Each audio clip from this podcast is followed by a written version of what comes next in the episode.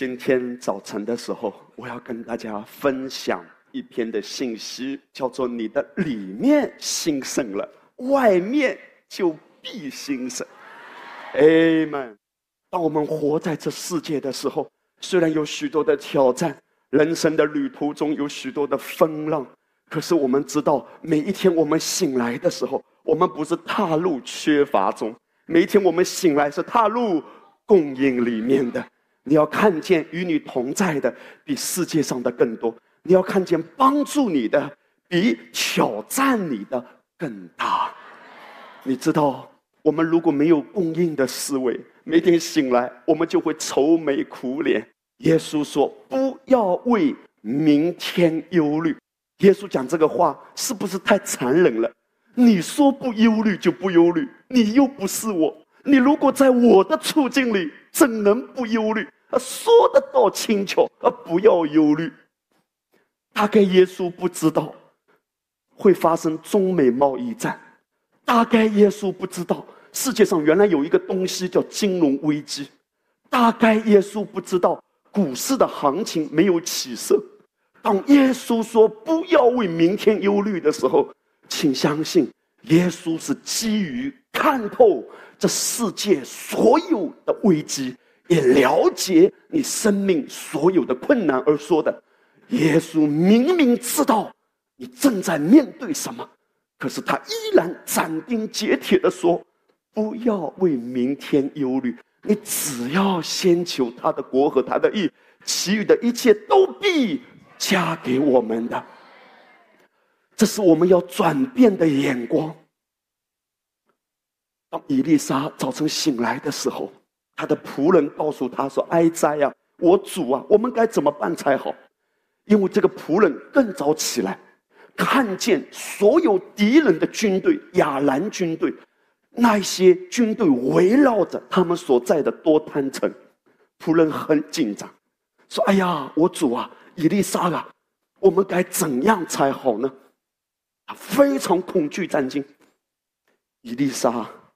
没有照着他的思路回答他，伊丽莎只是祷告一句话，说：“主啊，你开这少年人的眼睛，让他能看见，原来得胜的生活，不是因为你看得见的资源比别人多，原来喜乐的生活，不是因为你抓到了什么东西，让你感觉有安全感。”得胜的生活、喜乐的生活、荣光满意的生活，只源于你的灵里有没有一直看见，你的灵有没有在生命中掌权。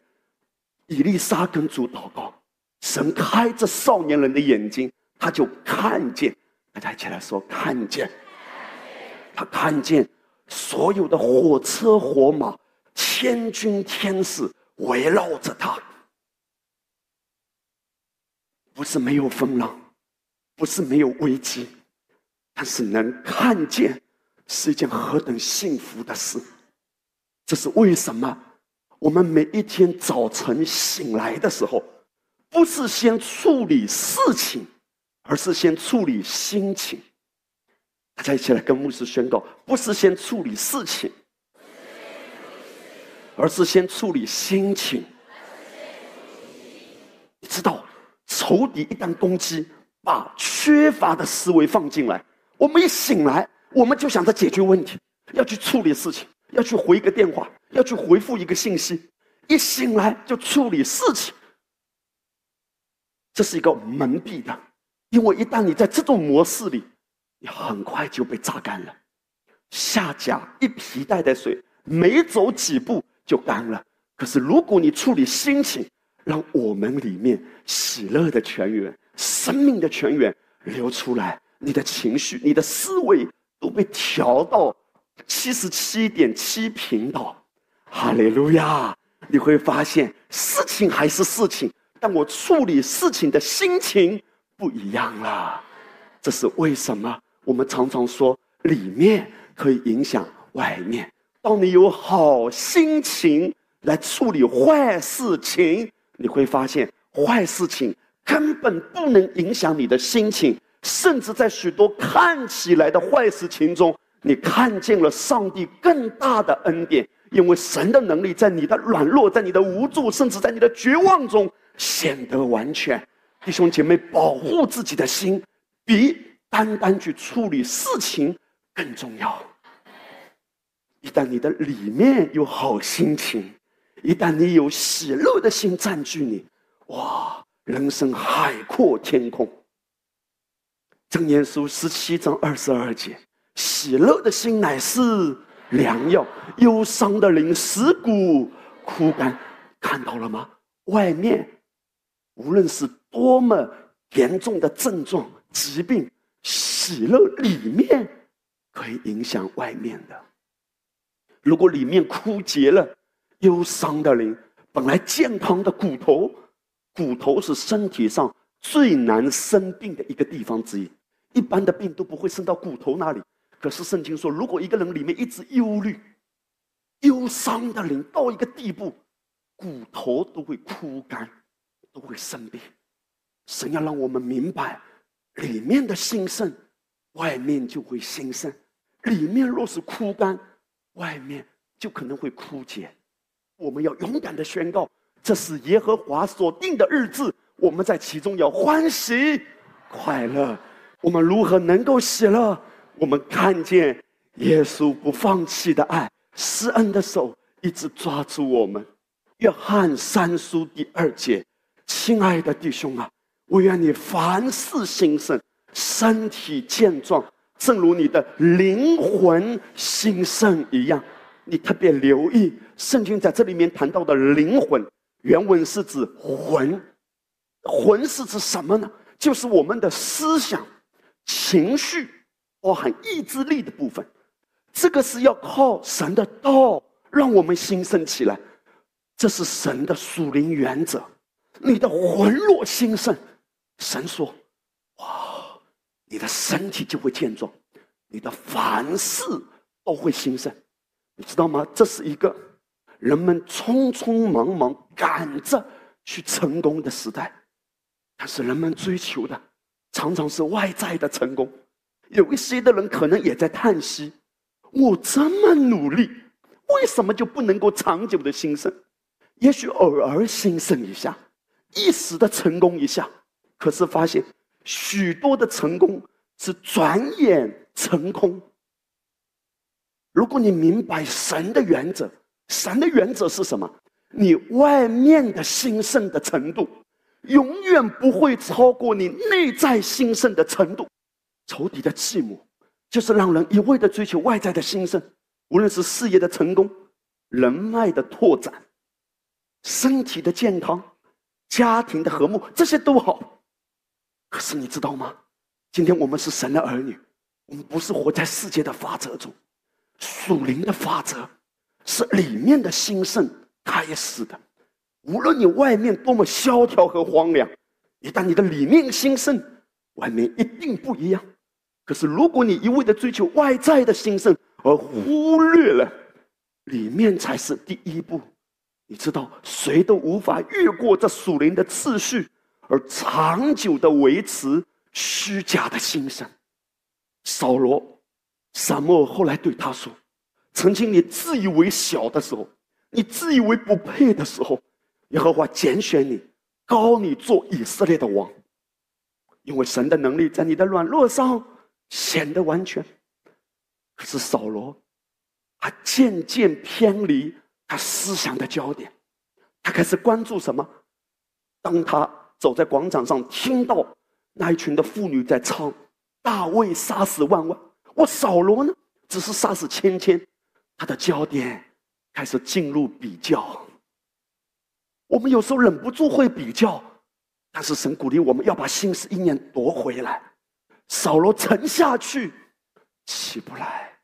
当他的焦点在问题，他的焦点在缺乏，你知道吗？扫罗一直有一个缺乏的思维，他怕失去，失去权力，失去人的尊荣，失去他的王位。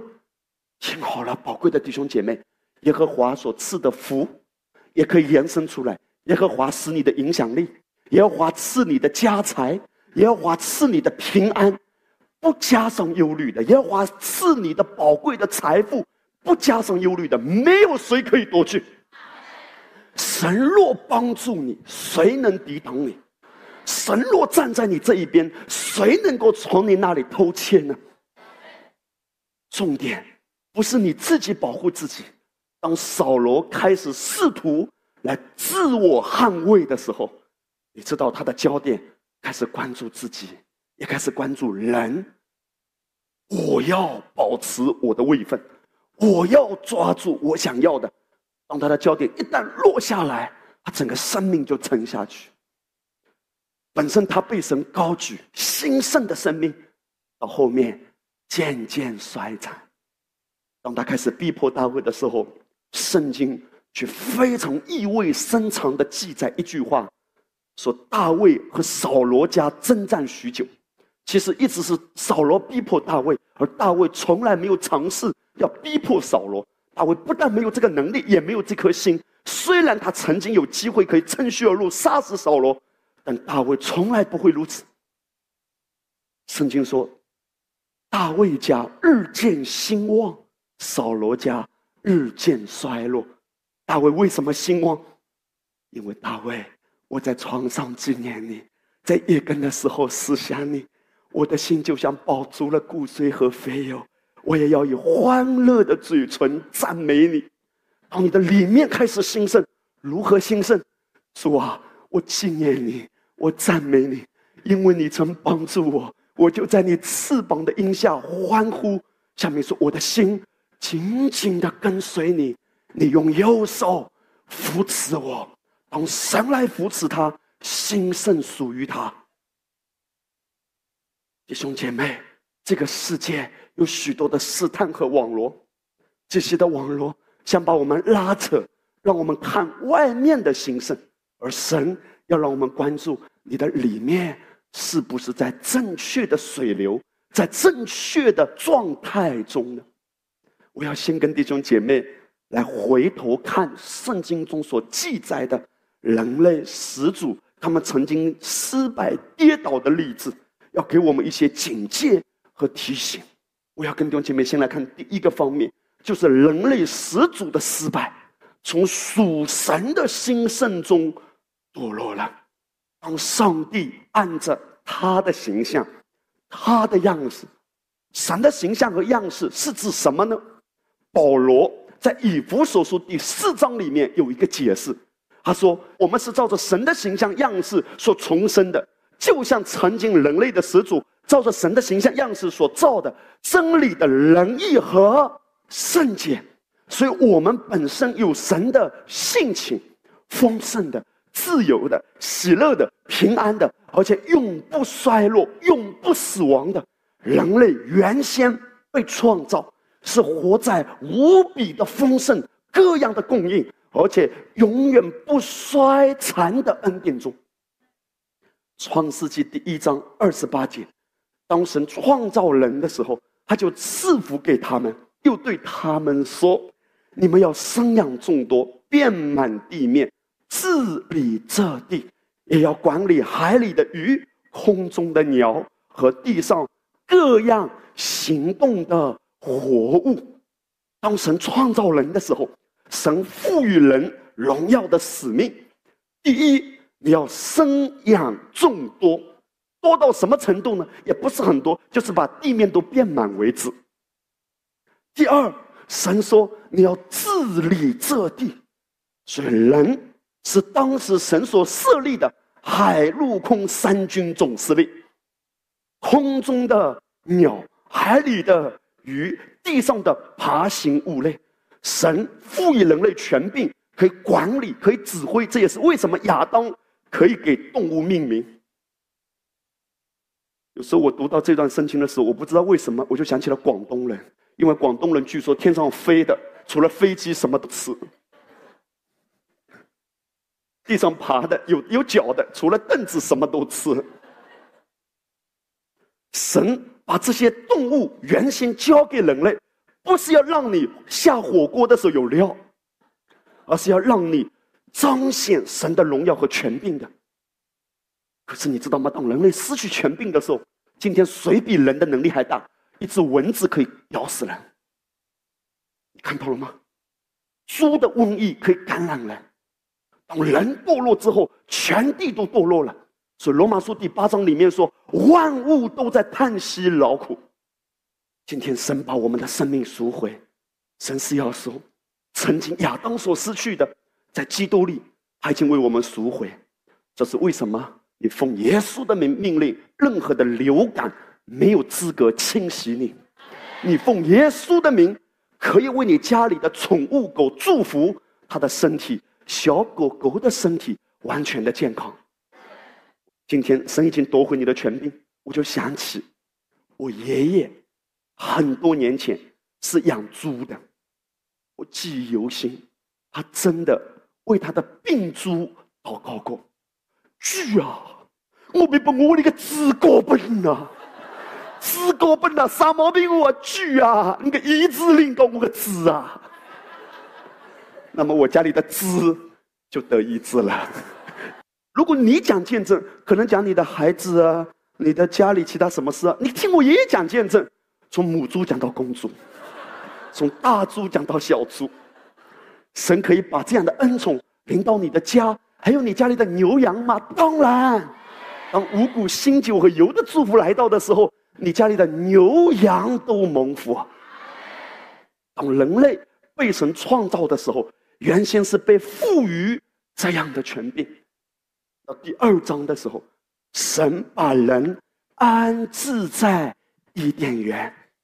当上帝来创造人的时候，把人安置在一切都已经完工的伊甸园中。神说，在这个园子里，各样树的果子随意的吃。在这个园子里，不需要你劳力，不需要你汗流浃背。请留意，工作不是一个咒诅，因为神确实分派人是有工作，但是劳力的工作，汗流浃背才能糊口，这样的状态不是神原先的设定，是人堕落在咒诅之下才有的可怜的光景。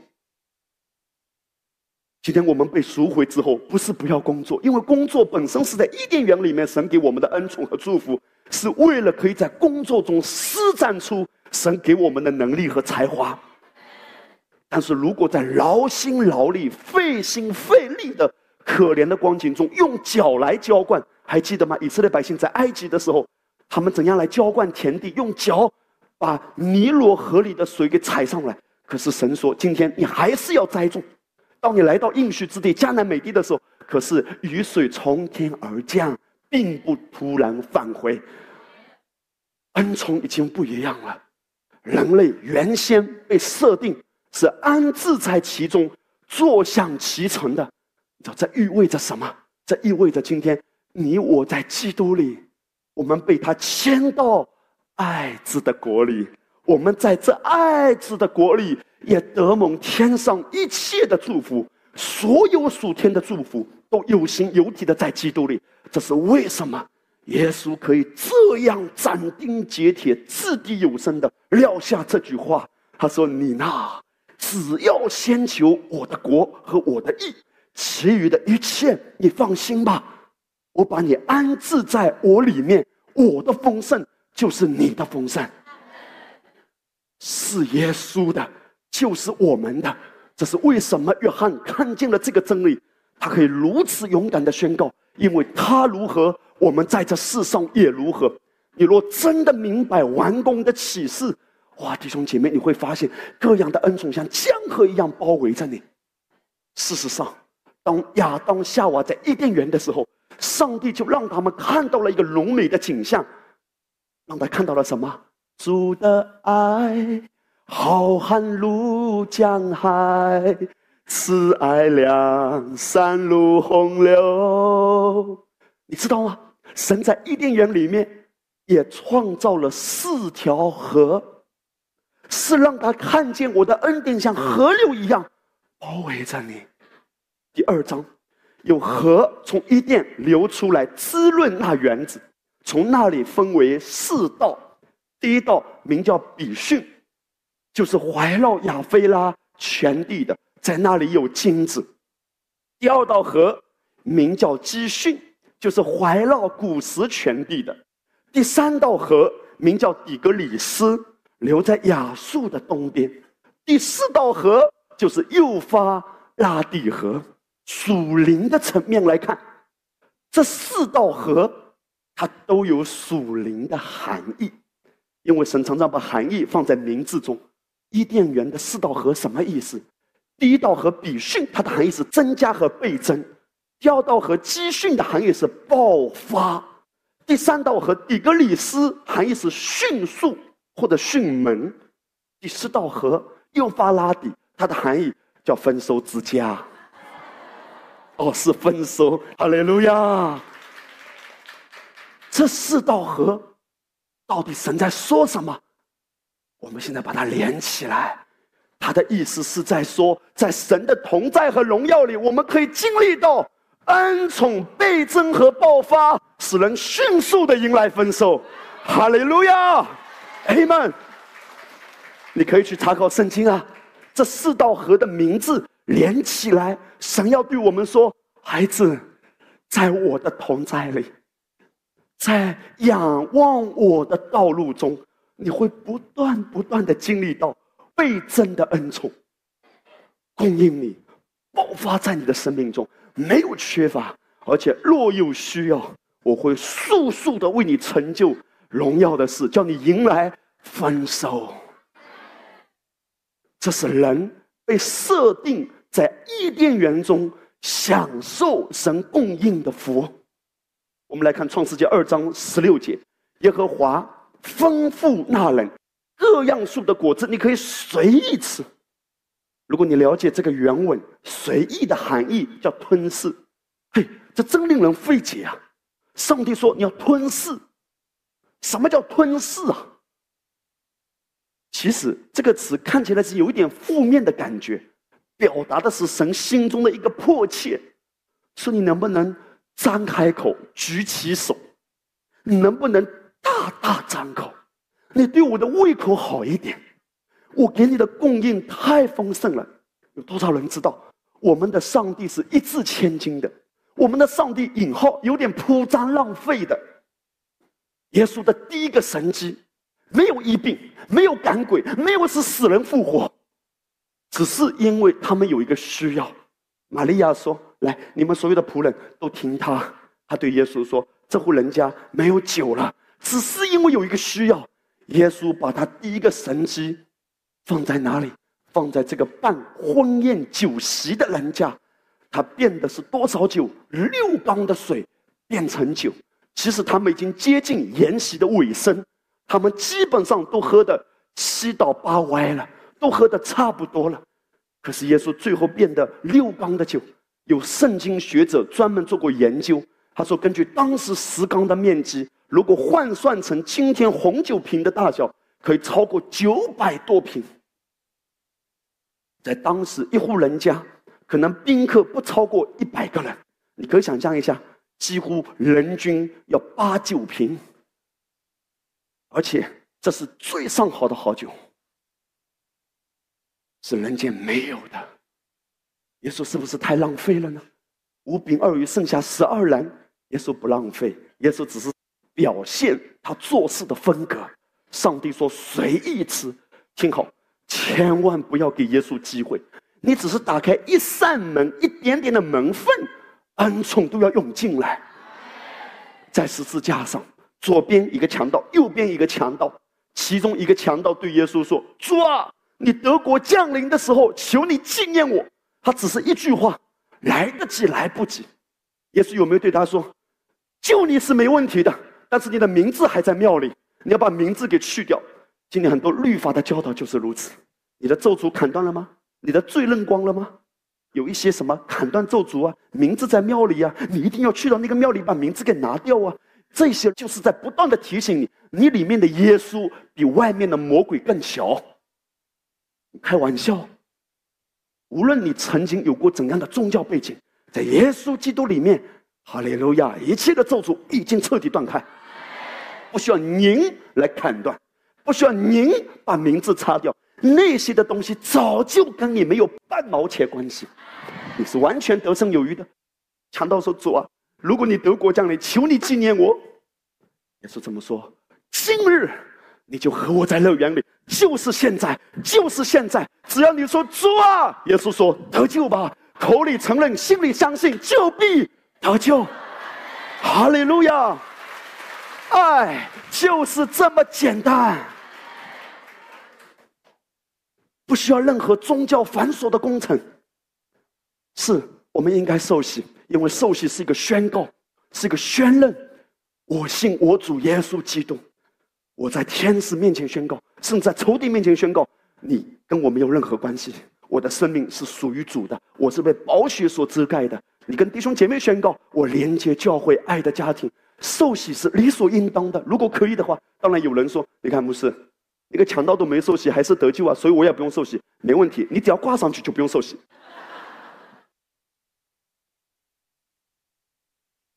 连耶稣都尽主般的义嘛？我再讲回来，神说各样树上的果子随意吃，什么意思？神说你知道吗？我是挥霍的神，我是无尽供应、无尽丰盛的神。有时候是我们的思维局限他，我们觉得上帝这个是他的极限了。神说我永远没有极限，他可以行在水面上，平静风浪。还可以平静你家庭的风浪，你财务的危机，你健康的挑战，他都可以说 shalom，风和水都可以听他使唤。人类如何一步一步失去这兴盛的恩典的？曾经人类是如此的兴盛，可是如何失去呢？我们知道，当亚当夏娃在伊甸园的时候。圣经在这里面谈到仇敌借着一条蛇来引诱他。耶和华所造的唯有蛇比田野一切的活物更狡猾。蛇对女人说：“要捍卫自己的心，不听，不看，不思想，拒绝仇敌塞进来的谎言。你一旦交涉，你就把自己置身在某一种危机中。”有一些的东西要奉耶稣的名斥责他离开，有一些的谎言要奉耶稣的名在我的生命中连根拔除，保守自己的心。原文说你要切切保守自己的心。当大卫听到他的哥哥在战场上藐视大卫，说：“哼，你这个小赤佬啊，你也来上战场？你知道歌利亚是什么人啊？你还问能够杀他有什么好处？”怎么可能？你就是来看笑话的吧？大卫什么反应？当仇敌借着他的哥哥想拦住他的时候，圣经说大卫转身离开。我听屏幕师曾经讲一段话，哇，对我触动很大。他说有一天他的女儿放学回家，让他的女儿有点难过。后来他知道。在他的女儿的学校里，有一些的人在耻笑他。怎么耻笑他呢？这个时代，人们已经越来越失去很多的分寸，包括在男女的关系上。所以有有一些同学在耻笑，说他哇，你的生活啊，好像贞洁的，好像一个很贞洁的妇女一样的，哇，搞得这么圣洁。屏幕师说，这个时代黑和白已经颠倒了。然后你知道他教女儿怎么说吗？如果下次有人耻笑你，你要这样回答他。你知道吗？任何一个时刻，我都可以像你一样，永远你无法像我一样。也不是说说完甩头发就走。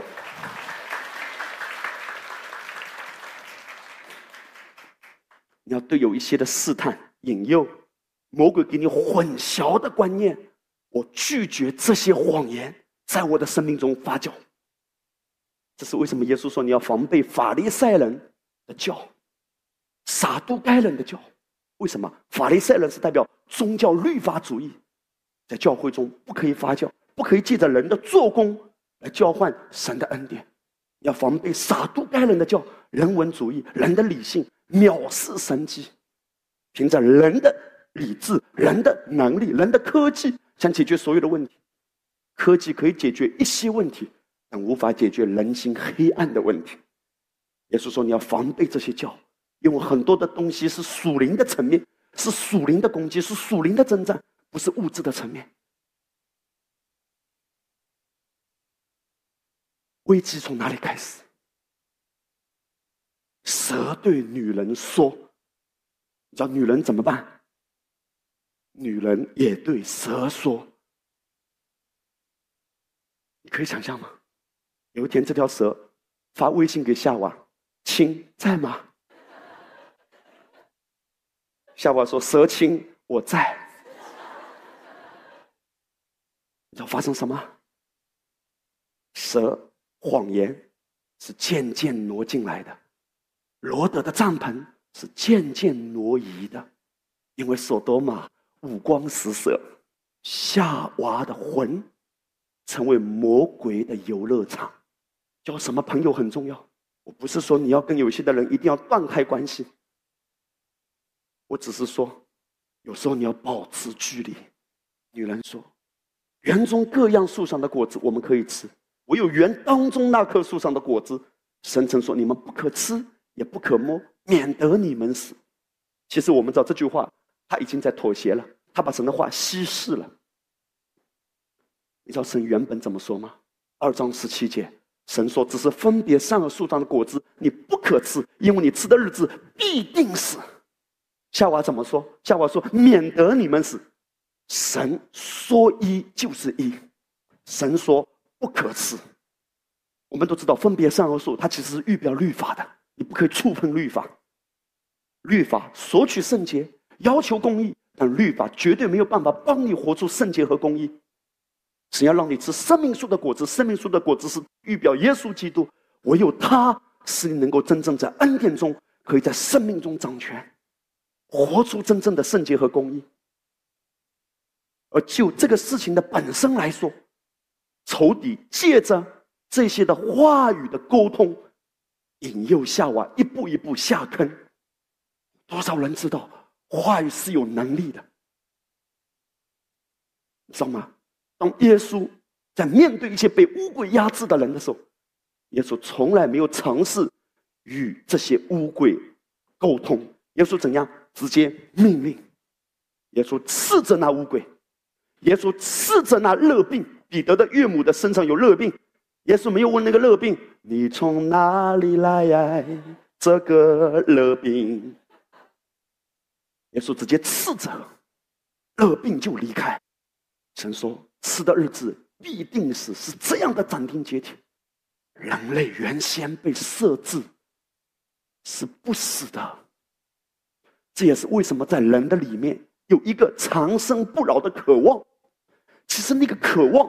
本身也是神放在人里面的，原先人就是已经具备永远不死的生命的。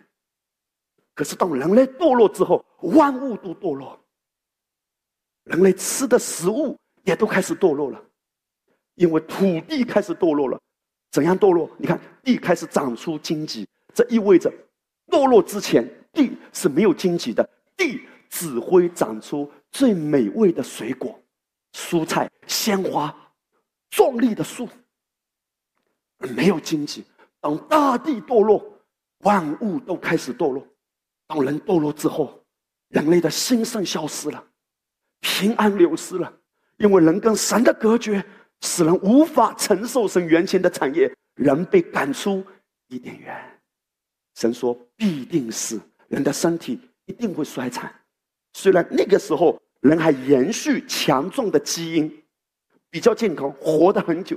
相对今天来说，但直到今天，人类的身体渐渐衰残。我们一百二十岁是洪水之后，神可以给人存留的恩宠。而原先神设置人的身体是永远健康的。神说必定是我们的灵也死了，我们与神隔绝了。原来我讲这个话。今天很多的人不是真正活着，只是还没有断气而已。真正活着是不一样的。神今天救赎你，把你的生命赎回。什么叫活着？罗马书五章十七节是在生命中做王，这是真正的活着。神今天拯救我们，要让我们怎样活？把疾病踩在脚下，把贫穷踩在脚下，把魔鬼的谎言踩在脚下。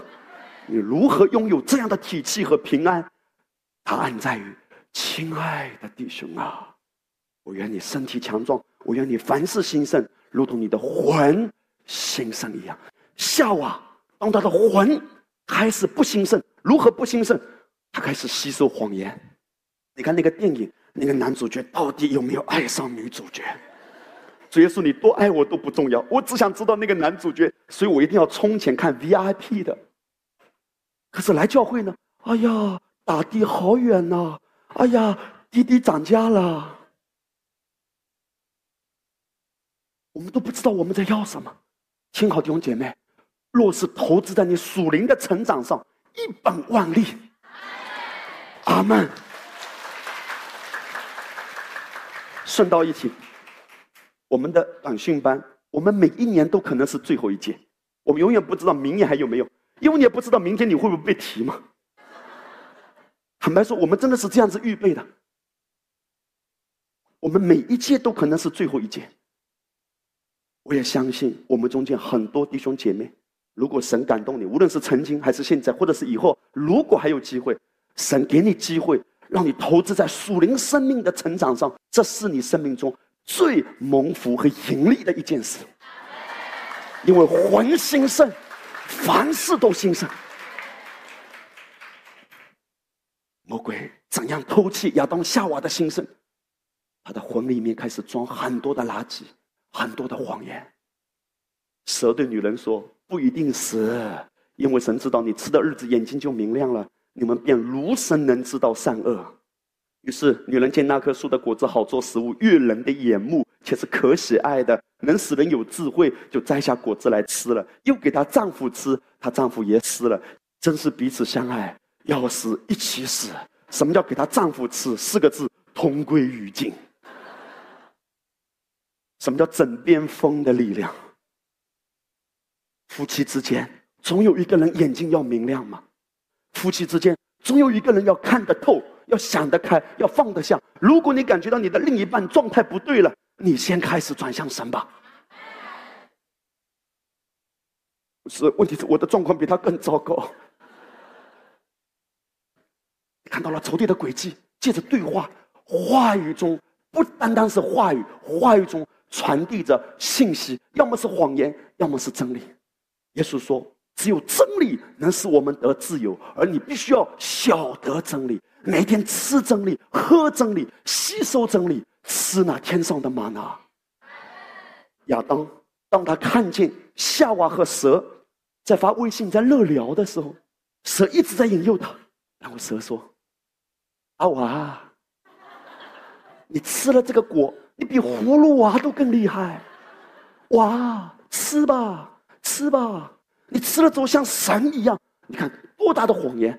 他本来就已经像神一样。”因为他是按照神的形象和样式创造的，蛇在引诱他，为他已经拥有的还在努力抓取。你还在劳力吗？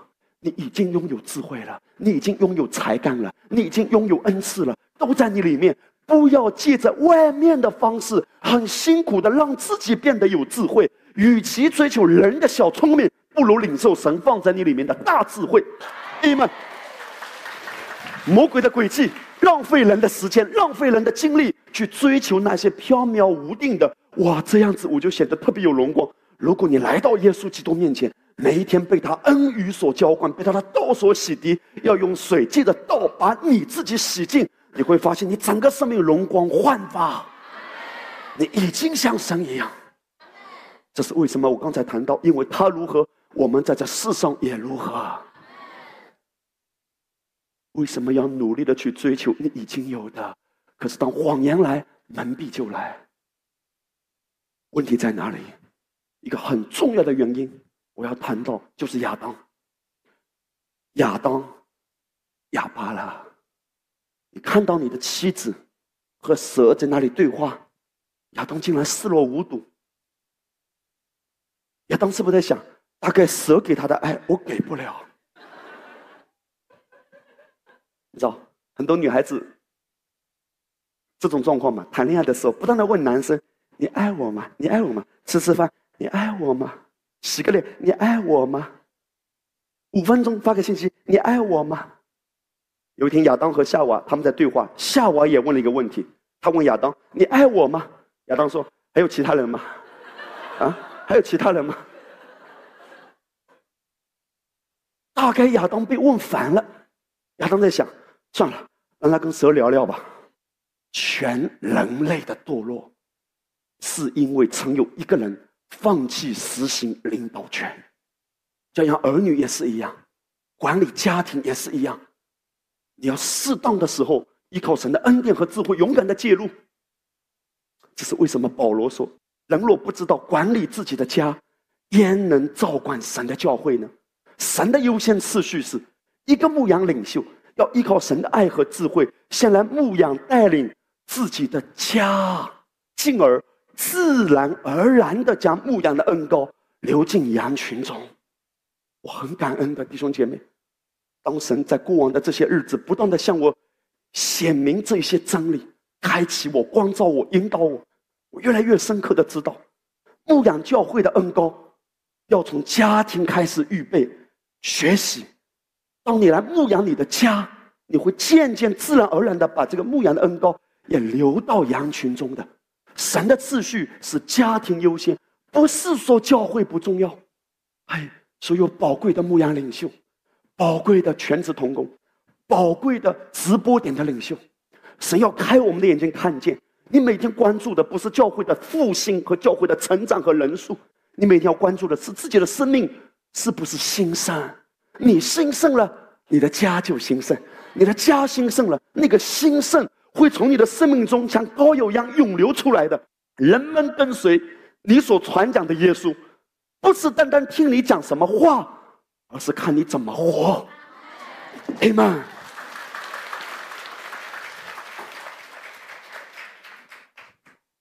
我知道我还在学习，我不是完全了，可是我愿意靠着主的恩典在学习。有时候我给孩子讲圣经故事也好，或者是跟他们解释一些的经文，我总是说主啊，我真的是无知的，我真的是不懂的，你要来教导我。其实我曾经有过挣扎。就是我要不要跟他解释一些圣经的经文？你知道吗？有一些的家长，也许你跟曾经的我一样有过这种犹豫。哎呀，跟小孩子讲这些经文是不是太深了？他还听不懂。我不是说他牙牙学语，一两岁、两三岁就要跟他讲，而是在他能听得懂的时候，要讲一些他听不懂的层次的东西。你不能永远都是讲他听得懂的，因为在你以为他听不懂的过程中，他可能渐渐在听懂。我特别跟你解释这句话，听好。随了爸爸妈妈注意听下面话，牧师下面要讲一段很重要的话，你知道吗？有时候你可能觉得花时间在孩子身上跟他讲耶稣、跟他讲圣经故事是浪费。我不是反对让他看圣经故事、一些视频、一些动漫，可重点是你自己要花时间在孩子身上，因为这是生命的影响。也许你有一种困惑，说：“哎呀，跟他讲这些圣经太深了，他听不懂。”嘿。竖起小白兔的耳朵听好，你知道吗？魔鬼从来不这样想。魔鬼从来不会觉得你的孩子太小了，所以他现在才五六岁、六七岁，那么暴力的、色情的、乱七八糟的东西啊，这不适合儿童，这适合十八岁以上的人看。魔鬼从来不这样想。魔鬼在我们的孩子这么小的时候，就把暴力的、色情的、游戏的、乱七八糟的、错误的、扭曲的价值观就投进去。你看到了吗？魔鬼从来不觉得你的孩子听不懂。哇！你不要以为你的孩子听不懂圣经，它里面有圣灵。哈利路亚！魔鬼是不选择他的年纪的，而且我要告诉你，想要来蒙蔽和欺骗我们孩子的，不是小魔鬼，不是小鬼鬼，是老魔鬼，是老狐狸，他已经玩弄人类几千年。要在我们这些幼小的孩子的生命中，要播撒这些谎言，你应该怎样捍卫你的家？应该怎样保护他所看的动画片？不要什么都给他看。有时候需要拿起权柄的。你若不照管，这个照管是什么意思？不只是哎呀，我要供应家里的早餐，哎呀，我要拖地洗衣服，没问题。照管他的心。你说牧师有点来不及了，永远不会来不及，因为你不要忘记，艺人还有祷告的能力。哈利路亚！亚当就放弃这个权柄。亚当说：“随便啦，聊一聊嘛，聊一聊就聊出死亡来。”创世纪三章二十三节，耶和华便打发他出伊甸园去，耕种他所自出之地。原先亚当夏娃在伊甸园是修理看守。他起来说：“看守，什么叫看守？就神说，我都已经做完了。你现在稍微有点做的，都是很安息的，都是在我完工的根基上做的。你最重要的工作就是看守，看好了，我给你的看家本事就是安息。安息在我为你预备的伊甸园里，将心归你，归耶稣。可是当他们离开伊甸园。”他们开始耕种，哇！你看到差别吗？他们原先只是看守，坐享其成，来领受，来领受。他们现在一旦被咒诅了，离开了供应，他们开始打拼。亚当夏娃堕落之后，就不再看守已完成的功，而是在耕地。何谓耕地呢？就是指依靠自己肉体的劳力来获取成功。哎，成功的人生怎么可以不拼呢？怎么可以不汗流浃背呢？怎么可以不腰酸背痛呢？没有三级以上的残废，根本不叫成功人生。知道吗？多少成功的人士，你了解他身体的状况吗？你了解他家庭的状况吗？神不是要让我们追求这种虚弱的，甚至是虚假的成功。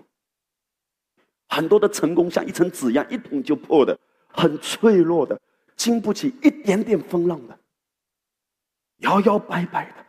神说：“依靠他的人像西安山，在风浪中永不动摇，高过四面的仇敌。我要在耶和华的帐幕里欢然献祭。”因为我高过四面的仇敌，诗人说我要唱诗歌颂耶和华，使我可以心欢喜灵快乐，我的楼生也要安然居住。因为我将你摆在我的右边，我就不至于动摇。那是一个坚不可摧的、有根有基的蒙福的人生。当人离开伊甸园，就开始耕地。耕地代表的是凭着肉体的力量来有所收获，而原先他们所有的供应都来自于不费吹灰之力、坐享其成神的供应。你知道肉体代表什么？有一些弟兄姐妹可能有误解，我要特别解释：肉体不是指身体，因为有时候我们谈到，包括圣经里面谈到肉体，神不喜悦人的肉体。如果你没有明白，你会觉得很惊讶。哇，上帝恨我的身体啊！不。身体是神的殿哎，我们要顾惜保养哎，要爱惜自己的身体。那么肉体到底指的是什么？我们特别来看罗马书第四章，他说我们的祖宗亚伯拉罕凭着肉体得了什么呢？倘若亚伯拉罕是因行为称义，就有可夸的，只是在神面前并无可夸。你留意啊，这段圣经里面，保罗将肉体和另外一个词在通用。保罗谈到肉体，下面说谈到什么称义？行为称义，所以肉体不是指我们的身体啊，肉体是指行为称义，就是指做工的思想。神说不要凭肉体，是指不要凭你的做工，你要信他爱子的完工。这里的肉体不是指我们的身体，而是指出于自义和忧虑的行为。在圣经中，肉体和行为是可交换的说法。神不喜悦人的肉体，指的是神不喜悦人的自义，就是人想要靠自己征战，或去做神已经完成的功。神不希望我们凭着自义，到你还能征战，说明你还能够有力量、有力气。神不喜悦，因为你一定会失败。你要一直看见，看见什么？当你的魂兴盛，你就会看得见。哼，魔鬼的寂寞，我不会上当。我直接把屏幕师讲的一段话放出来。有时候魔鬼会把症状放在我身上，好让我相信我没有得着医治，但我绝不会上当，因为我已经得着医治。每当你打喷嚏时，魔鬼希望你马上承认：“哎呀呀呀，我又感冒了。”每当你看见孩子有不好的状况时，他希望你马上认定你的孩子是悖逆的。不要这样认定，不要照着魔鬼的计谋去宣告。要看见宝血洒在你身上，因你必因公义而建立。哈利路亚！弟兄姐妹，保持魂的兴盛多么重要！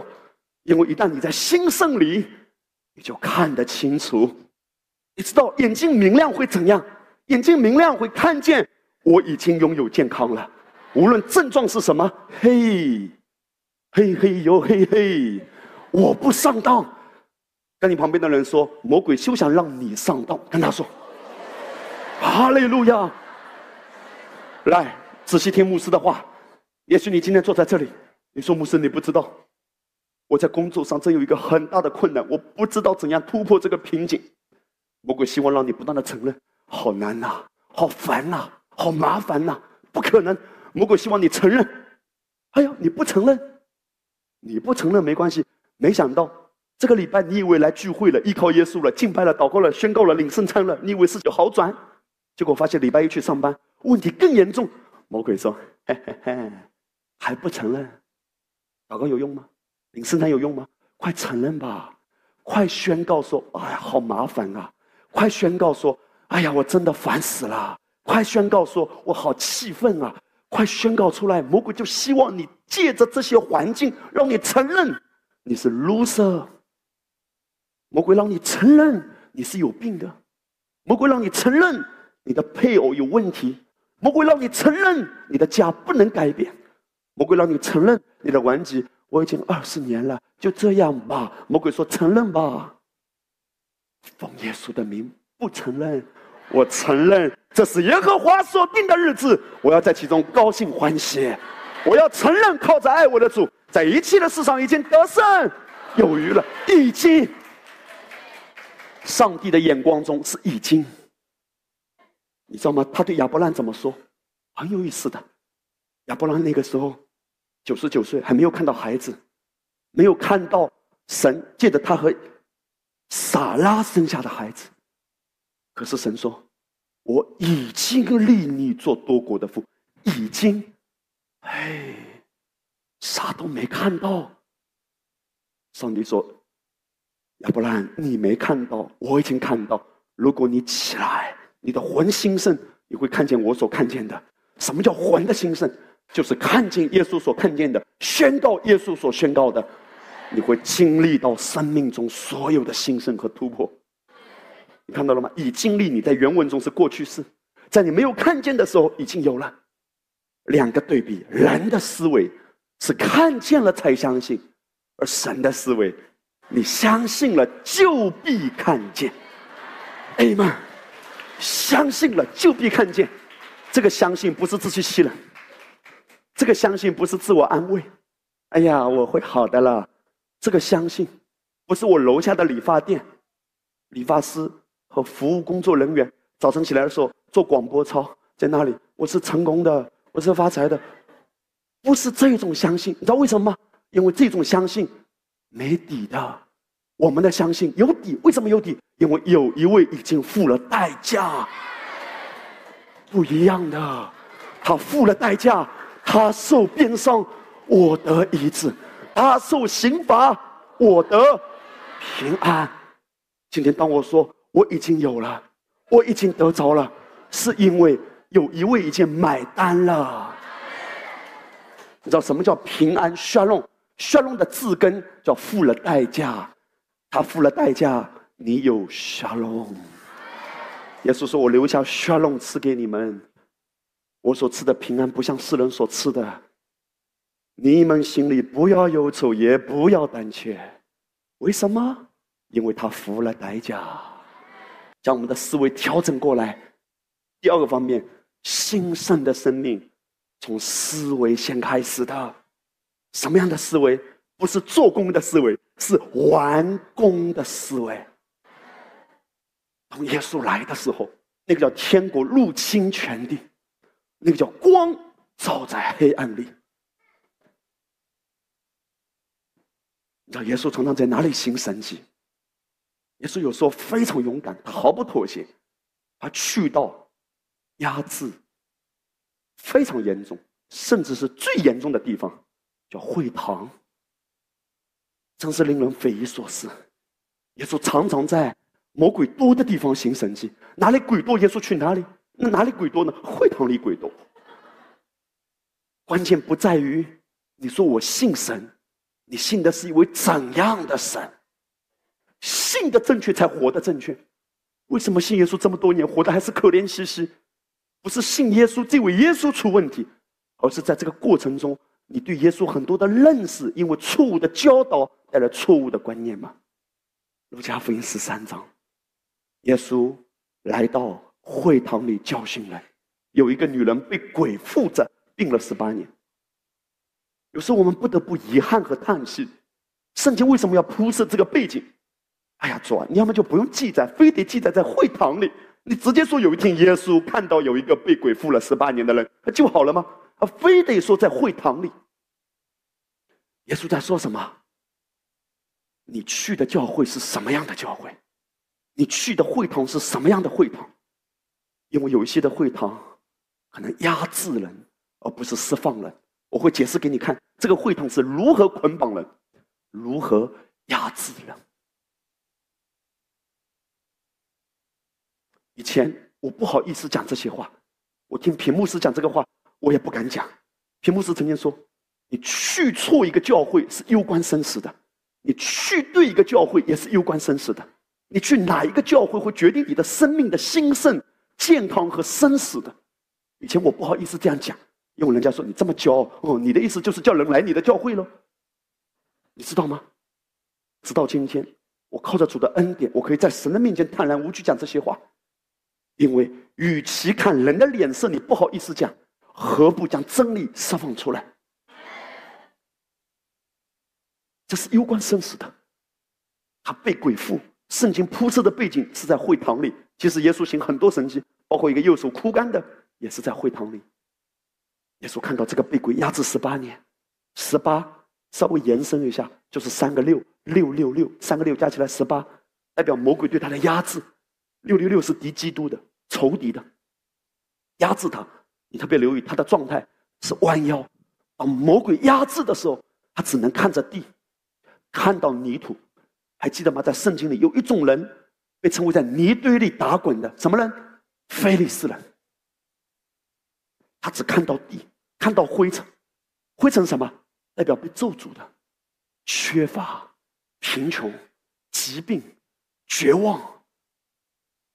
当魔鬼压制的时候，他弯腰，好像沉重的包袱压在他身上。耶稣来了。光进到黑暗里，耶稣做什么？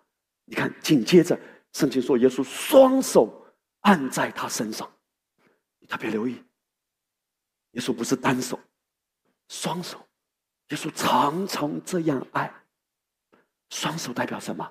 全力以赴，无微不至。我把一切都给出去。还记得吗？有一个小孩子被爸爸妈妈带来，让耶稣摸他一下就好。耶稣双手抱起他，我想耶稣一定亲吻他，为他祝福。耶稣双手拥抱他，还记得吗？大麻风病了，他说：“主啊，你若肯，必能叫我得医治了。”耶稣在医治他以前，一句话就可以的。耶稣双手按在他身上，一百只羊，有一只羊迷失了，耶稣放下九十九只，寻找那一只迷失的羊。找着了，就双手把他抱起来，放在双肩上，欢欢喜喜的回家庆贺。耶稣双手、双肩，他一句话就可以托住整个宇宙。可是论到爱你，他的双手被钉在石架上。他爱你，全力以赴的爱你。当耶稣看到这个被压制的人，耶稣没有想到他又犯了什么罪，耶稣只想到他需要被释放。问题来了，不要传讲让人得自由的福音，因为你传讲之后就有抵挡。不要给人带来自由，因为魔鬼会非常愤怒。当神兴起恩典的福音，是神要让教会在末了的时代恢复变雅明时代的荣光。五倍的不还，自由属于变雅明时代。变雅明时代说阿门。自由属于你，兴盛属于你，五倍的恩宠属于你。如何属于我？借着听的正确，信的正确。我宣告的正确，魔鬼就反弹。这个管会堂的，他气愤愤，你留意，气愤愤。如果你查考原文，叫怒火中烧，他非常愤怒。这不是人的愤怒，耶稣行的是超自然的神迹，其实它里面也是超自然的黑暗的愤怒，是仇敌借着他的愤怒，然后他讲了一句话。就显明这个会堂是什么会堂？他说，在六日应当做工。他一开口，首先爆出了一句话：做工。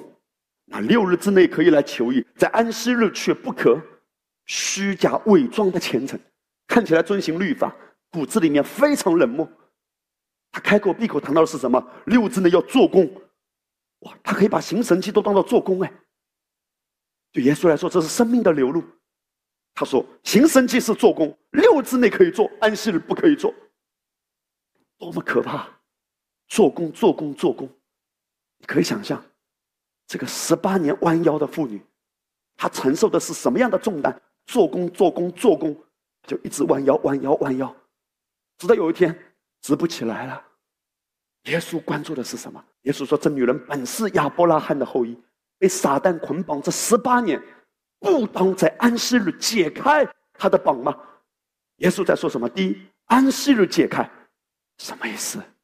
你安息就得自由，安息日得自由。神在这里面有一个属灵的原则：耶稣常常在安息日行神迹，因为耶稣是在向我们宣告：一旦你安息，你就开始经历红安。在会堂中，这位妇女的捆绑。日积月累的恶化着，她驼背的景象显示她不断听见做工的信息，传福音到地极，爱主够不够？进食祷告有没有？为什么不得医治？哪里有罪还没认完？耶稣的宝血还不够，加上你的虔诚和努力，管会堂的服饰不但毫无果效，反而给人重担。但耶稣却持续行在神迹里，这提醒我们啊，你的生活是以做工为导向，还是以安息为导向呢？不是先处理事情，而是先处理心情。心情是说，我的心请安息在耶稣里面。做工为导向的，一起来就做，一起来就做事情。这叫会服侍的童工，尤其需要谨慎。包含全职童工、牧羊的领袖，因为我们很容易被蒙蔽，以为做属灵的事就是在亲近神，你知道吗？你做做做做到后来，你的脾气变大了，做到后来，你开始怨天尤人，你做到后来，你开始抱怨得不到关爱和支持，而是设定我们每一天总是先有一个领受的姿态。我很感恩我们的教会有很多弟兄姐妹愿意来服侍。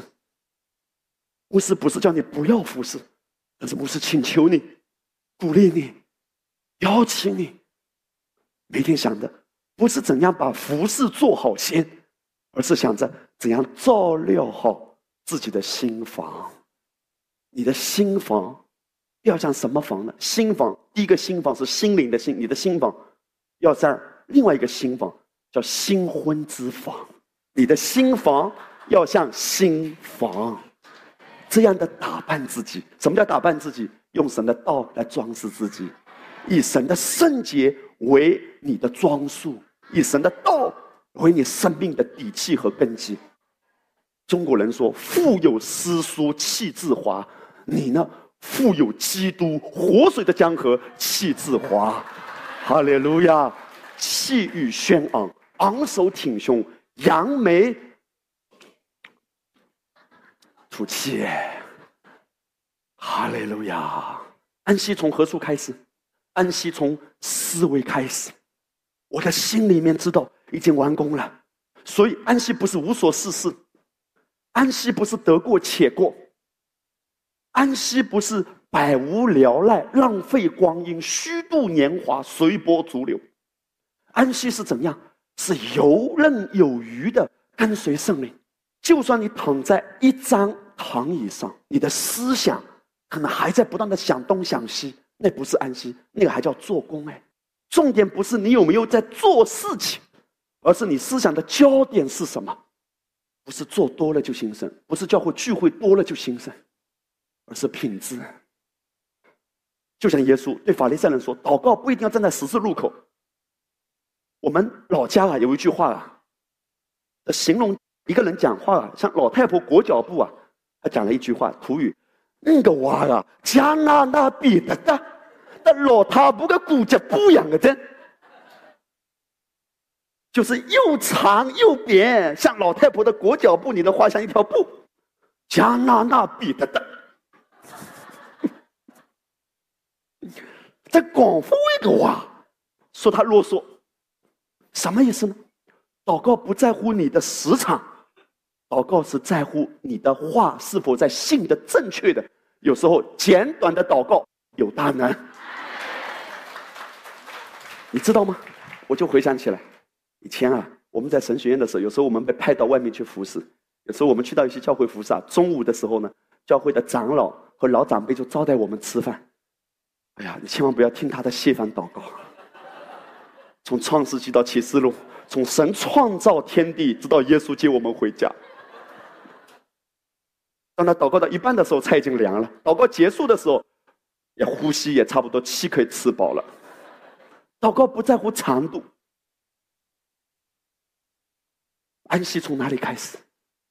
安息从思维开始。你的心一旦注目完工，在任何挑战发生、任何风浪发生的时候，马上把心思夺回，说：“嘿，我不要忘记，我家里是有大麦饼的。我不要忘记，现在我面对的环境是马拉，很苦。我手头上有一个木头，那代表十字架。”我的斧头掉下去了，嘿，我的家里很多木头，我有十字架，不要忘记把面粉撒在致死的毒物的锅中。一旦你看见我有耶稣，等上帝站在你这一边，你永远是多数。征战的战场在哪里呢？哥林多后书十章第四到五节，保罗说：“我们征战的兵器本不是属血气的，乃是在神面前有能力。”可以攻破坚固的营垒，将各样的计谋、各样拦阻人认识神的那些至高之事一概攻破，又将人所有的心意夺回，使他都顺服基督。所以保罗在这里面谈到属灵征战的焦点，是关乎在这个战场上谁到底站在制高点。首先，战场在哪里？保罗说将心意夺回，就是你的心思意念。我们的思想每天都有很多的战争，比叙利亚、伊拉克。阿富汗的战场更激烈，每一天各样的试探、谎言蒙蔽进来，我到底要跟随圣灵，还是要体贴肉体？所以思想的焦点，我到底该说什么？该做什么？该如何回应那个人的话语？神说：“嘿，你要把心思意念夺回来，夺回来怎样？”中文和合本翻译成“顺服基督”。如果你不了解圣经，在这里面谈到了经义，你可能会进入律法的思维。哎呀，我要顺服！哎呀，主啊，我不顺服。我不够爱你。其实原文的翻译完全不是如此。原文的翻译是说：“把你的思想夺回，进入基督的顺服。”什么意思？我举个例子啊。如果你身上有症状，我们在习惯里啊，我们很容易第一个审查自己：哎，哪里说错、做错、想错，是不是哪里不够？如果神光照你，一定是很温柔的，他绝对不会定罪，因为这生命圣灵的律已经释放了我们，使我们不在罪定罪和死的律里。如今在基督里的就不再定罪，说圣灵的光照绝对不是定罪，是温柔的。但是你知道吗？从仇敌来的是控告，让你不断念念不忘的开始想着你的问题、你的亏欠。所以你就说：主啊，我不够顺服，我不够爱你，我有很多亏欠。嘿，当你在这种思维里的时候，你在律法之下祷告有荣光，但很少。神的心是什么？如果你有症状，如果你看起来有缺乏，如果你的关系上面有问题，把思想夺回。进入基督的顺服，什么意思？主啊，我不看我够不够，看基督够不够。基督已经够了，他的顺服算我的顺服，我领受洪恩，问题一定会被解决，因为基督已经顺服，我得洪恩，不是我顺服，而是我的思想夺回，进入基督的顺服。因你受的鞭伤，我得了医治；因你顺服在天父的面前，顺服神的旨意，定义走向耶路撒冷，走向各个他。今天我承受一切丰盛的产业，我不是要进入我自己顺服不顺服，我也不要问为什么那些事情会发生。无论曾经发生多少糟糕的事情，旧事已过，都变成新的了。我只要把思想夺回来，你知道吗？仇敌很不甘愿，仇敌希望把你那个思想一直拉出去。你看看你这个不够，你看看你那个有问题，你看看这个地方你又啊有亏欠，一大堆乱七八糟的东西。可是神说，把思想夺回。耶稣，你已经顺服了；耶稣，你已经完工了；耶稣，你已经为我担当了。我得着了平安，是因为有人付了代价。把思想夺回来，你是被恩宠的，永远不会因为你够虔诚、你够爱主了，你才配得承受产业。神呼召你，神拣选你，就是想让子回家。已经做了那么多糟糕的事，可是只要阿爸，我回家，阿爸大摆筵席，打开双手怀抱说：“孩子。”一切牛羊都是你的，我的一切产业都是你的，你看到了吗？只是说我回家，我回家，这是什么？进入基督的顺服。浪子回家的时候，爸爸没有拿出一个木棍说：“臭小子，干好意思回家？你顺服了吗？”爸爸没有。你知道吗？那一天回家，爸爸好开心啊，仆人好开心啊，小儿子也好开心啊。最不开心的就是那个被宰杀的牛，肥牛都不开心啊！什么意思？赎价已经付了，那个被宰杀的牛预表耶稣，你悖逆的罪，那个牛犊已经为你付了。这是为什么在旧约律法之下，神依然给他们开一条出路，就是你要建一个土坛，在祭坛上，我会祝福于你，保守自己的心，不要关注自己。哈利路亚！关注耶稣。当撒旦攻击夏娃的时候，危机就开始了。保罗在论到人类始祖的堕落，他说：“我只怕你们的心，原文说你们的思想或偏于邪，失去那像基督所存纯一清洁的心，就像蛇用诡诈诱惑了夏娃一样。这个世界充满很多邪恶的陷阱，只要你不关注基督。”你什么时候开始进入了谎言和蒙蔽和坑里都不知道，因为这个世界上有太多的邪门歪道，偏于邪，意思就是不注目基督，不走在正义的路上。正义是指他的完工所喂养我们的花。耶稣说：“我是世界的光，跟随我的就不在世界的黑暗里。这世界遍满了黑暗，可是唯有跟随他、注目他、仰望他、聚焦他。”吃它，喝它，享受，谈论它。哎，弟兄姐妹，你知道吗？你试试看。任何时候，当你灰心沮丧，你只是呼喊耶稣这两个字，哪怕只是耶稣，耶稣啊，耶稣啊。旧约雅各书说：“你的名如倒出来的香膏，众童女都爱慕你的名。”耶稣的名字都像香膏一样。当膏油滴在我们的身上，我们的生命就发旺，就发亮，就发光。我们只是呼喊耶稣。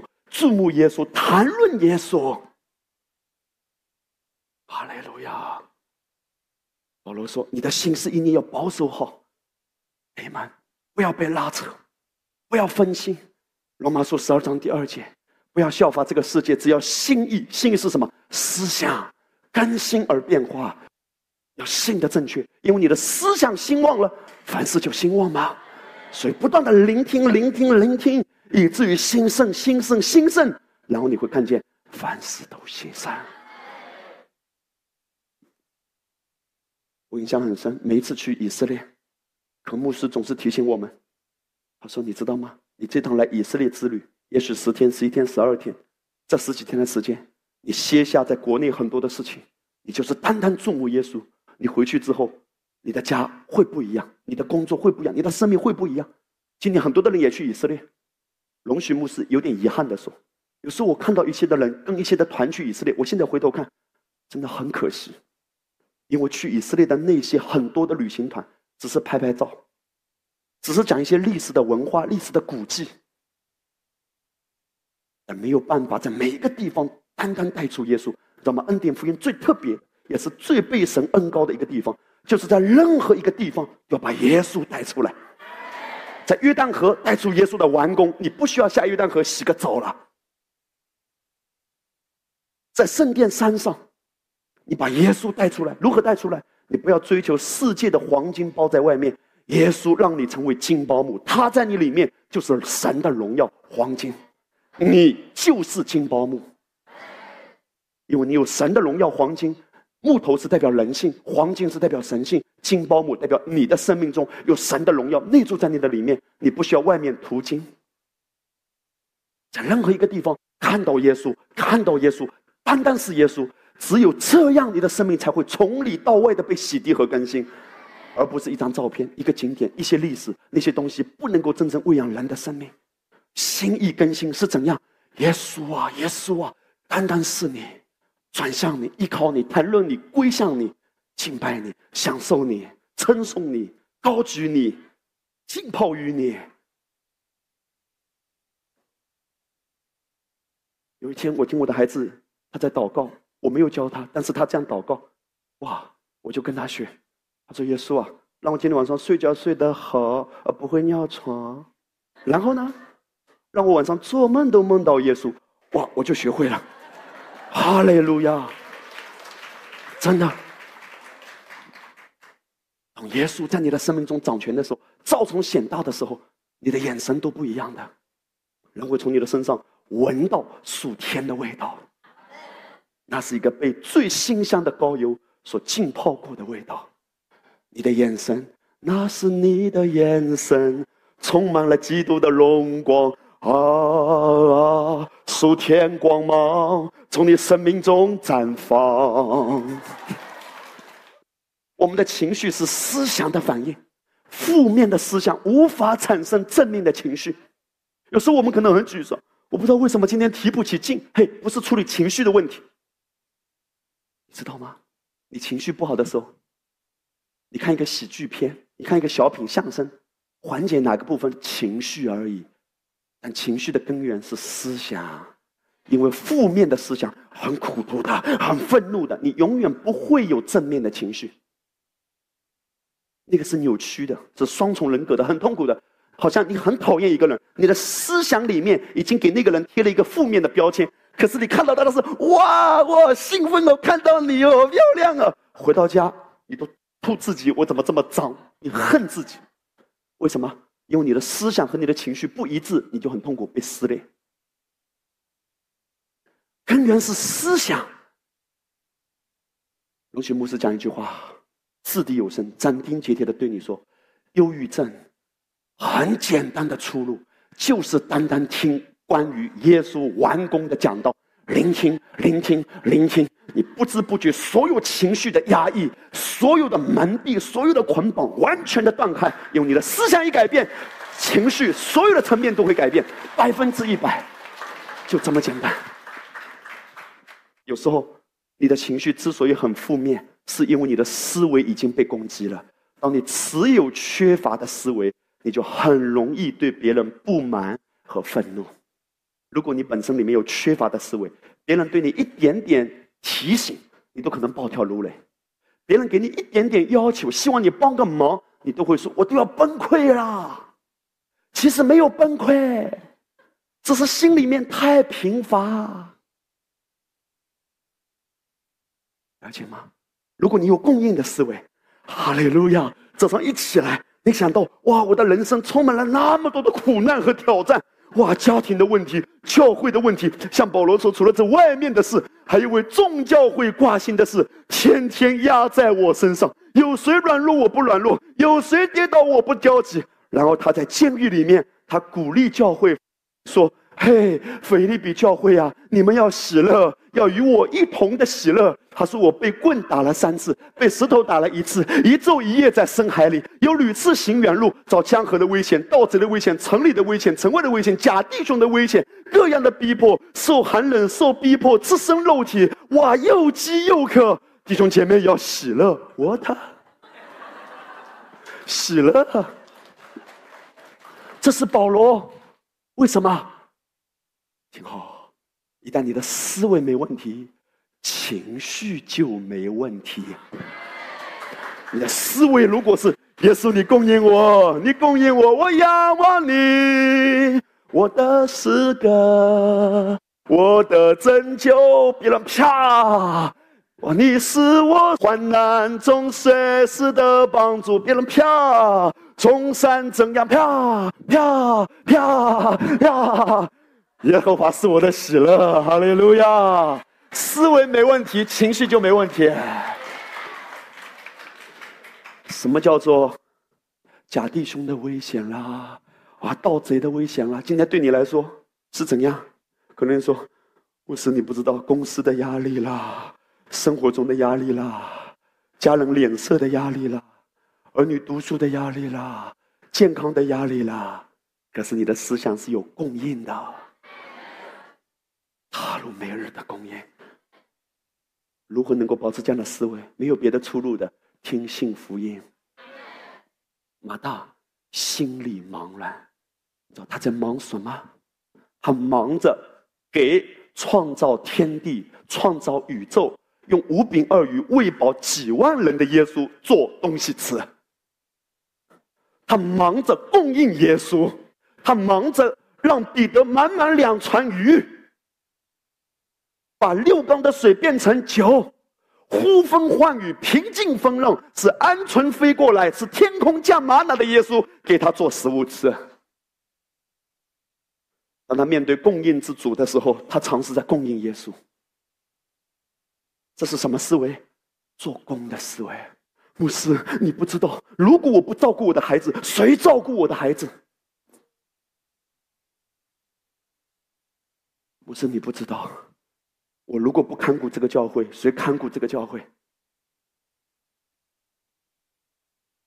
这是耶和华的教会，这是耶和华的产业。儿女是耶和华所赐的产业。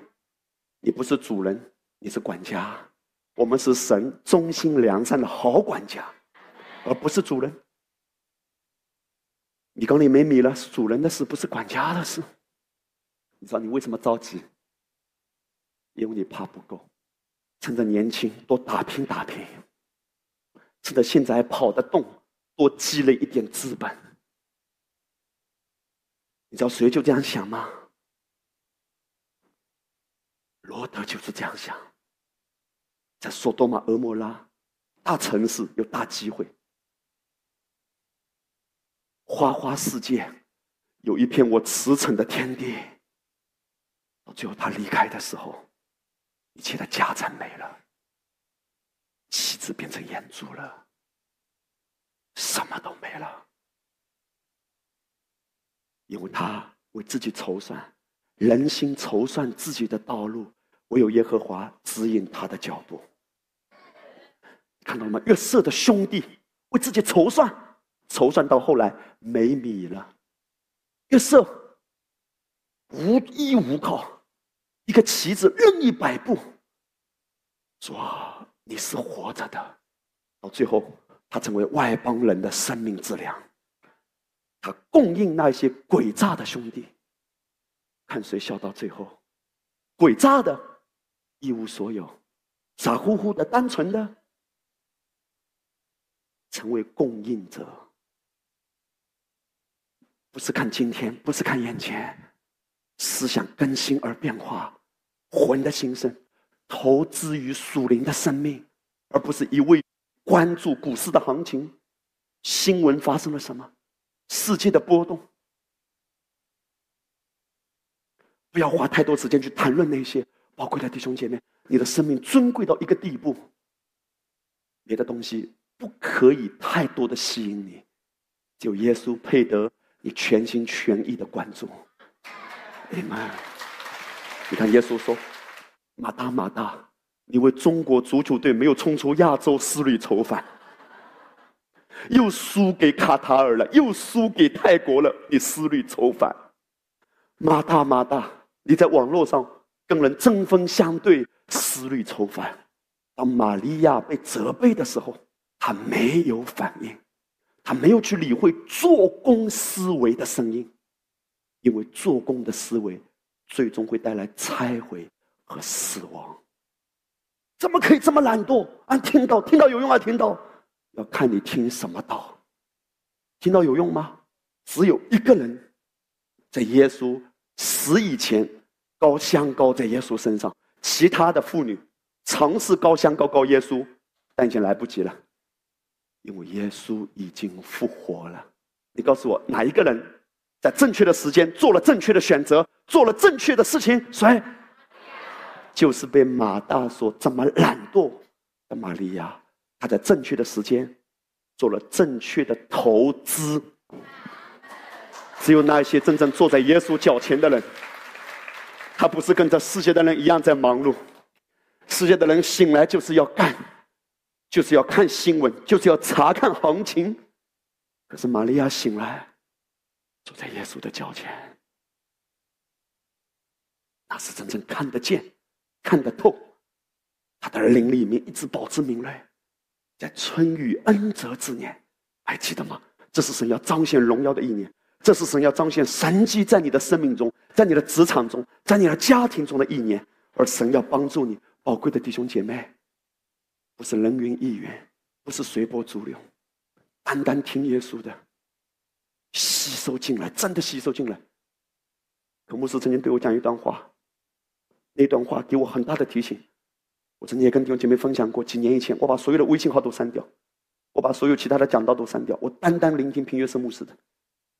因为马克牧师对我讲了一番话，他说：“你知道吗？很多人听恩典福音什么都听的。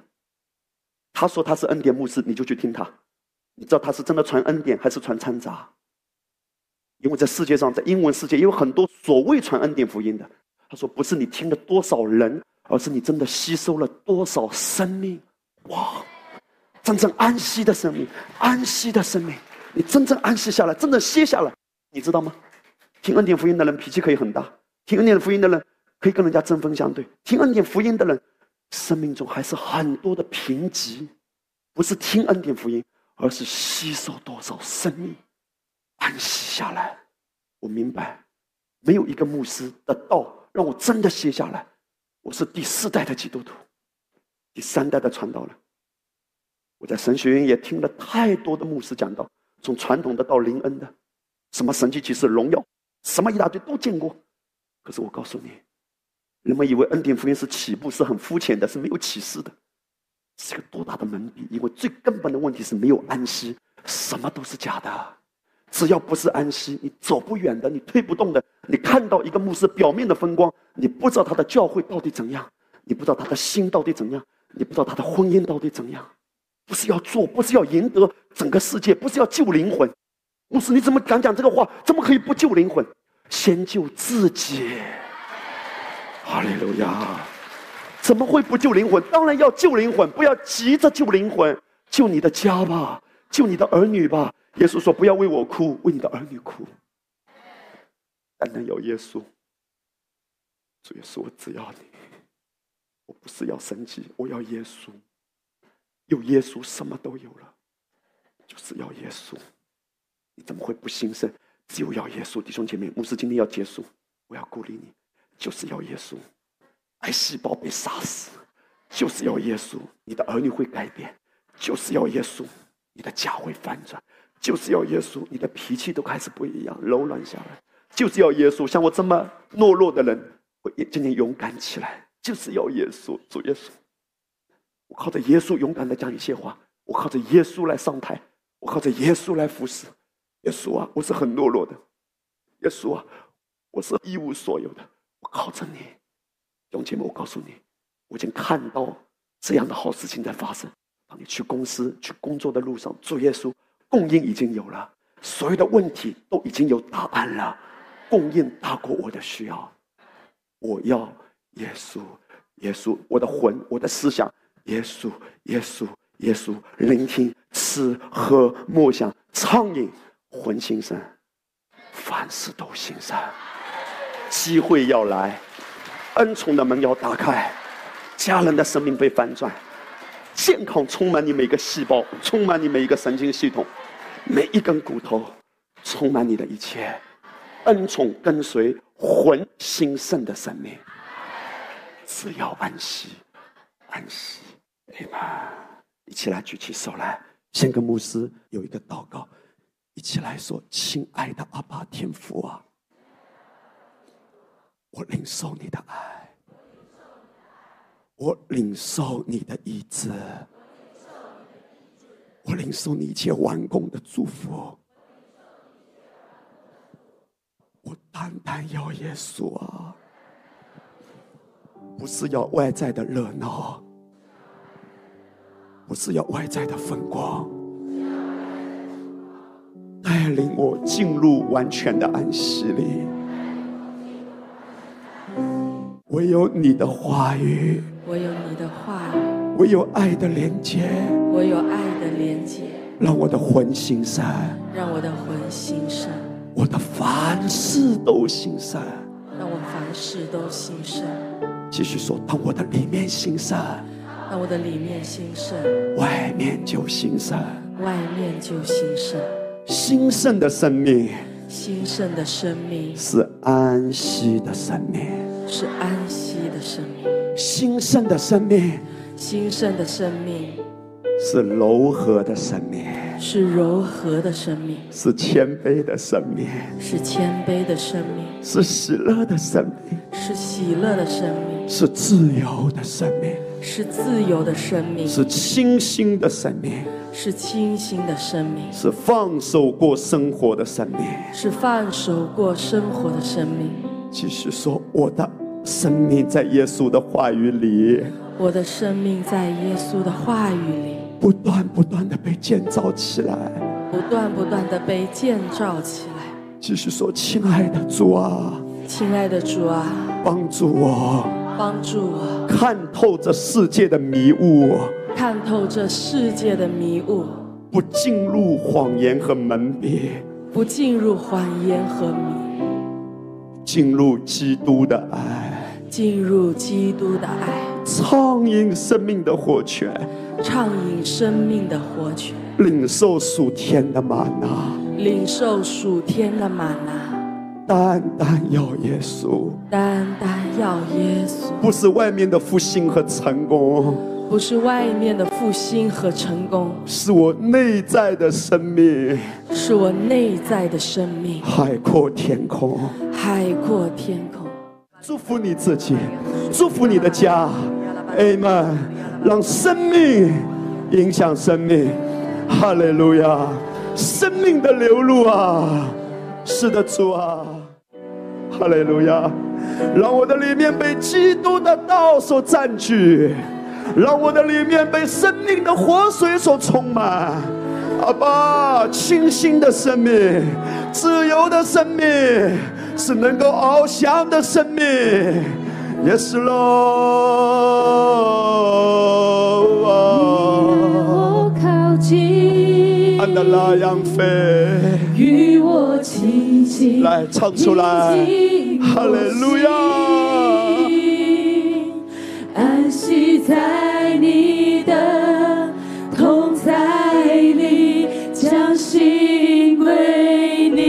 Yes, Lord. And the lion fade, the lion do, the lion do, the lion ba, the lion do, the lion ba, the lion do, the lion fade. Shiva, the lion do, the lion way. And the lion, Abba. 平静我心，安的拉扬多，单单只是要耶稣，安息在你安息在耶稣的同在里，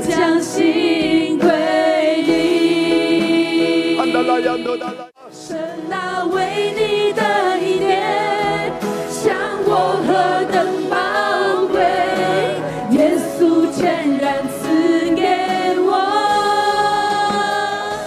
他说成了那刹那，我能抬头仰望，坦然无惧我来。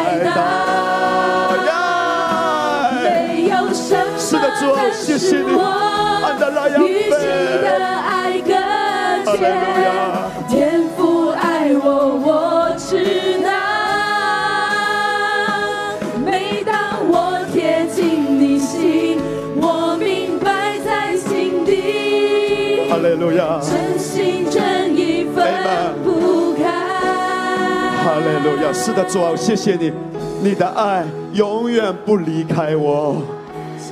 我领受，来，宝贵的弟兄姐妹，注意听下面的话。主耶稣，今天早晨呼唤你，卸下自己的劳苦，不要关注事情，不要关注问题，永远关注耶稣。如果没有关注耶稣，我们能解决什么问题啊？卸下来，卸下来。也许你听过很多安息的讲道。你听过很多恩典的福音，可是今天早晨主耶稣邀请你说：“孩子，听了那么多，生命是不是真正领受进来？主啊，真正领受进来，就能活出柔和的生命、喜乐的生命、满意的生命、双眼明亮的生命，看得透、想得开、放得下。”安息的生命，弟兄姐妹，如果你是一个服侍的童工，不是要想着怎样把小组带起来，不是救你自己啊，救你的家。Amen。什么叫救你的家？从你的生命先开始改变，用生命影响生命，不是说服家人，是用生命的影响，柔和下来，柔和下来，受教的心，谦卑的心。主啊，我不能够只是传讲恩典，我自己要先领受恩典，要活出恩典。主啊，你帮助我，你帮助我，主啊，让我关注自己生命的成长和改变，这是真正魂的心声，不是一味的追求外在的。不是建造外在的金碧辉煌，是让我们的里面被翻转。主啊，你让弟兄姐妹都苏醒过来，让弟兄姐妹都苏醒。我们不是在这里搞复兴啊，我们不是在这里搞轰轰烈烈啊，主啊，我们是要在这里面遇见耶稣的生命啊，主啊，你来对弟兄姐妹的心说话，真的吃进来，真的喝进来。哈利路亚，主啊，是我要改变，是我的生命要触摸到耶稣的生命。你的爱，我领受，我领受，我领受，因为唯有你的爱能够翻转我。哈利路亚，来，弟兄姐妹，自由的开口祷告吧。Amen。救你自己先，救你的家先。用生命来影响生命，去吧，看到那样的，安德来，我领受阿爸，你的爱融化我们心里的坚定，柔软的心，与我亲近我心，安息在你的。